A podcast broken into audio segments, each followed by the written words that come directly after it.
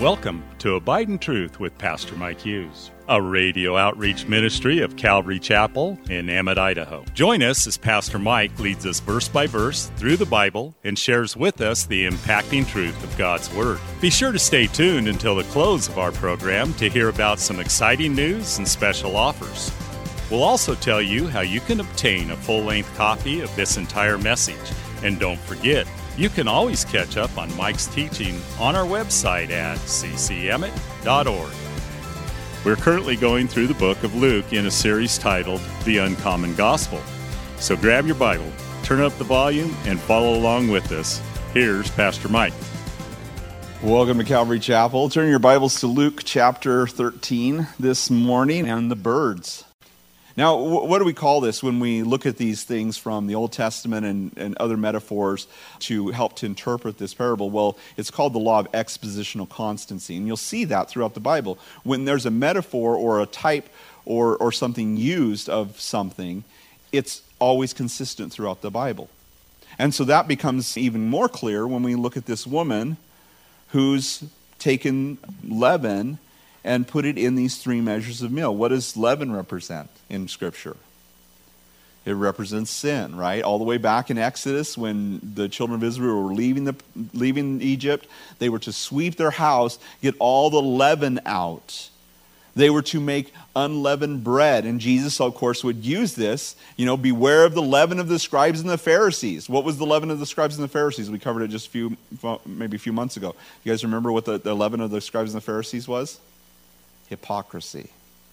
What do we see in this leader of the synagogue? You hypocrite. Right? And so there we see it, leaven within the, within the meeting right there.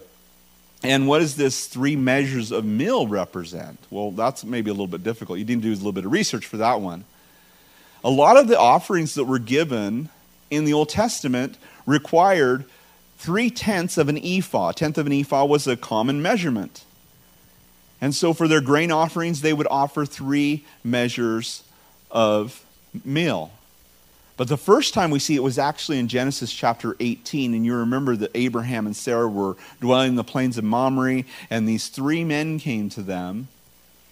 And Abraham realized it was the Lord. And so as he goes in to talk to Sarah, he, it says in verse 18.6, Genesis 18.6, so Abraham hurried in to the tent to Sarah and said, Quickly make ready three measures of fine meal, knead it, and make cakes. And so, what this speaks of is fellowship with God. So, the kingdom of God is, is three measures of meal that's made into cakes. It's a, it's a fellowship with the Lord, but then someone comes and leavens it, sticks some leaven in. What happens when you put a little bit of yeast in, in a lump of dough? It permeates its way through the whole thing. And so it's, it's important to understand that this is a warning to us and to the leader of that synagogue and to all the people who attend there that yes, the church is it's God's field, God's lump, it's God's, you know, tree, but the enemy's always going to try to make his way in. And we have to be on guard for that course, you know, I think sometimes we want to, well, let's just get rid of the evil, right? Let's kick it out. Let's uproot, you know, let's cast them out. But what did Jesus tell, about, tell us about that? A man had a field, and his enemy went and sowed tares. The kingdom of heaven is like a man with a field, and his enemy came and sowed tares amongst the wheat. And he says, What do you do? He says, Should we take out the tares? He says, No, lest you accidentally pull up wheat. And that's what happens, isn't it? You know, try to get rid of all the evil, you end up hurting people. People, you know, don't understand and they end up leaving and, and all that stuff too. And so, you know, he says, just let them grow together and let the Lord sort them out, you know. Sometimes we want to just kill them all and let the Lord sort them out. But no, he says, let them live and let the Lord sort them out. It's going to happen. And, and so we have to understand that that's the, that's the situation that we're in. And, and those within the church, even church leaders, sometimes are put there by the enemy to lead people astray, to pull people away from the flock, to, to cause damage. And we also have, you know, things, eh, institutions within what is known as Christendom, let's just call it Christendom, and sometimes it is very dumb, that are very satanic. You know, we, we think of the Christian cults, and that's what they call them Christian cults because they basically have borrowed all the language from the church and they've established their own group. Uh, and so you think of things like the Mormons or the Jehovah's Witnesses, the Christian Scientists, or the Way International, or the Unification Church, or Unitarian Church, Worldwide Church of God, or Progressive Christianity. And one thing that's interesting about all of these, and anytime you find a variant group that is pulling itself away from what Christianity is, they always diminish who Jesus is, or his mission, or they outright deny his divinity. And that's always what you'll see. You know, that's the first thing you look for. I had somebody asking me, well, I, I met these people and they, they wanted me to go through these Bible study materials. And, I, you know, I, I don't know if it's from the Lord because they seem really nice and just seem like a divine appointment, or I don't know if it's from the enemy. And the first thing I thought was good discernment. Good, good discernment. I said, find out what they believe about Jesus. And when a little bit of research was done and we start to discover what they believe about Jesus, they, they were not Christians. And so that's, that's just the way that it is. You always can find it. And the other thing is, they're always works based faiths. And, and so, what does that mean to be a works based faith? Okay, so of course, you know, we're created for good works. That's what the Bible tells us, right? We're his workmanship, created in Christ Jesus for good works. We have to remember what it says right before that in Ephesians chapter 2, verse 8. He says, By grace you are saved through faith it is not of yourself, it is a gift of God, not of works, lest anyone should boast, right? For we are his workmanship created in Christ Jesus for good works that he's prepared beforehand that we might walk in them. And so, what does that mean? Well, what it means is there is nothing I can ever do that God is going to owe me something. There is never anything I'm going to do that God is going to owe me. I'm never going to be, God is never going to be a debtor to me. And so, yes, I am going to do works that, that I didn't even do myself, that the Holy Spirit did through me. And yes, I am going to be rewarded for those things. Praise the Lord. But at the end of the day, I'm going to throw my crown at Jesus and say, You alone are worthy, right? That's Christianity. Every other religion, there are works that you do to earn position or place or something from God. And at the end of the day, God owes you something. And that's a works based faith that I'm earning position. Whereas in Christianity, I can earn reward, but I don't deserve any of it. And I will acknowledge that before the throne. I am not worthy. You alone are worthy. And when that scroll is brought out, and it's, you know, basically who can redeem mankind, and they look for one person who's worthy under the earth, on the earth, in the abyss, they looked everywhere, and nobody in heaven or on earth was worthy to take the seal and open its scrolls. And John starts to cry. Why? Because without that scroll, it can't be the end of the world. Right? And he wants the end of the world. He wants to see the end of the world. So he cries because it's not the end of the world. Not usually we cry because we think it's the end of the world. It's completely opposite. It's a bad joke. Anyway, but nobody's worthy. But then the lamb, as though it had been slain.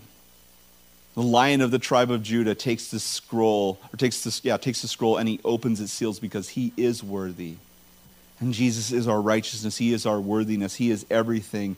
And, and if you have a, a religion telling you you need to strive to be worthy or strive to, be, to, to earn a place, then that is, uh, uh, it is the birds, right? It's for the birds. It's leaven. So Jesus is giving them this warning. And really, when you boil it down, what is the warning? Do you truly love God?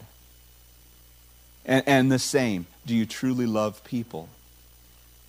Because that's what Christianity is about, is to be transformed in our lives so that we will have be filled with the love of Jesus so that we love God and we love people. And that makes it when we're filled with love it makes it easy to forgive it makes it easy to treat people well and and we, it makes it easy to see that this woman needs to be let loose on the Sabbath day. It doesn't matter if it's the Sabbath day because God wouldn't want her to continue to be like that or are we just all about the rules and the regulations and the religion? Because that's oftentimes where we find ourselves. You know, trying to keep the rules, trying to do everything just right, you know, trying not to upset God, trying to appease God somehow. Well, we don't, we don't have a religion of appeasement, do we? We have a religion of relationship, if you'd even call it a religion. It's, it's a relationship with God because of what Jesus did on the cross. And He forgave me of all of my sin, and so therefore I can freely forgive those who have sinned against me or done me harm or caused me problems in my life, and I can have love in my heart for other people. And so, so maybe you're here today and you're bound by something. Maybe you're bound by bitterness or religion or sin or fear or worry or anxiety, or maybe you're just not doing well. And Jesus, is, he sees you. Just like he saw the woman, he always sees the person with the greatest need. And you're thinking, man, I probably should go to a different church then, where they got it all together because everybody at Calvary Chapel's kind of messed up a little bit, you know? no. He sees you. He cares about you. He, he wants to heal you, and maybe mentally, maybe physically. Maybe religious gatekeepers in the past have kept you from Jesus. And they said, no, you don't need that. Thanks again for listening to Abide in Truth with Pastor Mike Hughes. If you would like a copy of today's sermon in its entirety, call us at 208 365 0991 or send us a text at 208 991 2756. Be sure to mention today's date. You can also listen to Pastor Mike's latest message on our website at ccemmett.org. And don't forget to search for Calvary Chapel Emmett on iTunes and YouTube. Remember to hit subscribe when you're there. Thanks again for listening, and remember, always abide in truth. Until next time, God bless. Abide in Truth is a radio outreach ministry of Calvary Chapel in Emmett, Idaho.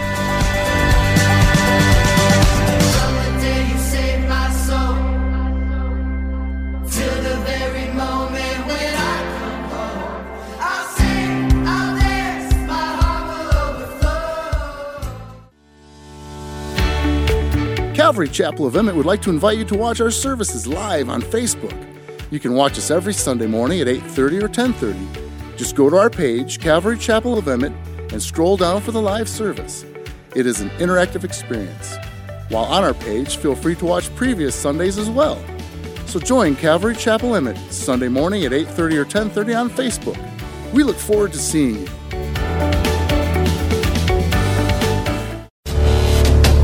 Calvary Chapel of Emmett would like to offer you a free gift for joining us today. Right Now Media. Right Now Media has been called the Netflix of Christian Bible studies. With over 30,000 Bible study and discipleship videos, there's even tons of Christian cartoons for the kids. To get your free account to Right Now Media, just visit our website at ccemmett.org forward slash right now. That's ccemmett.org forward slash right now. And God bless.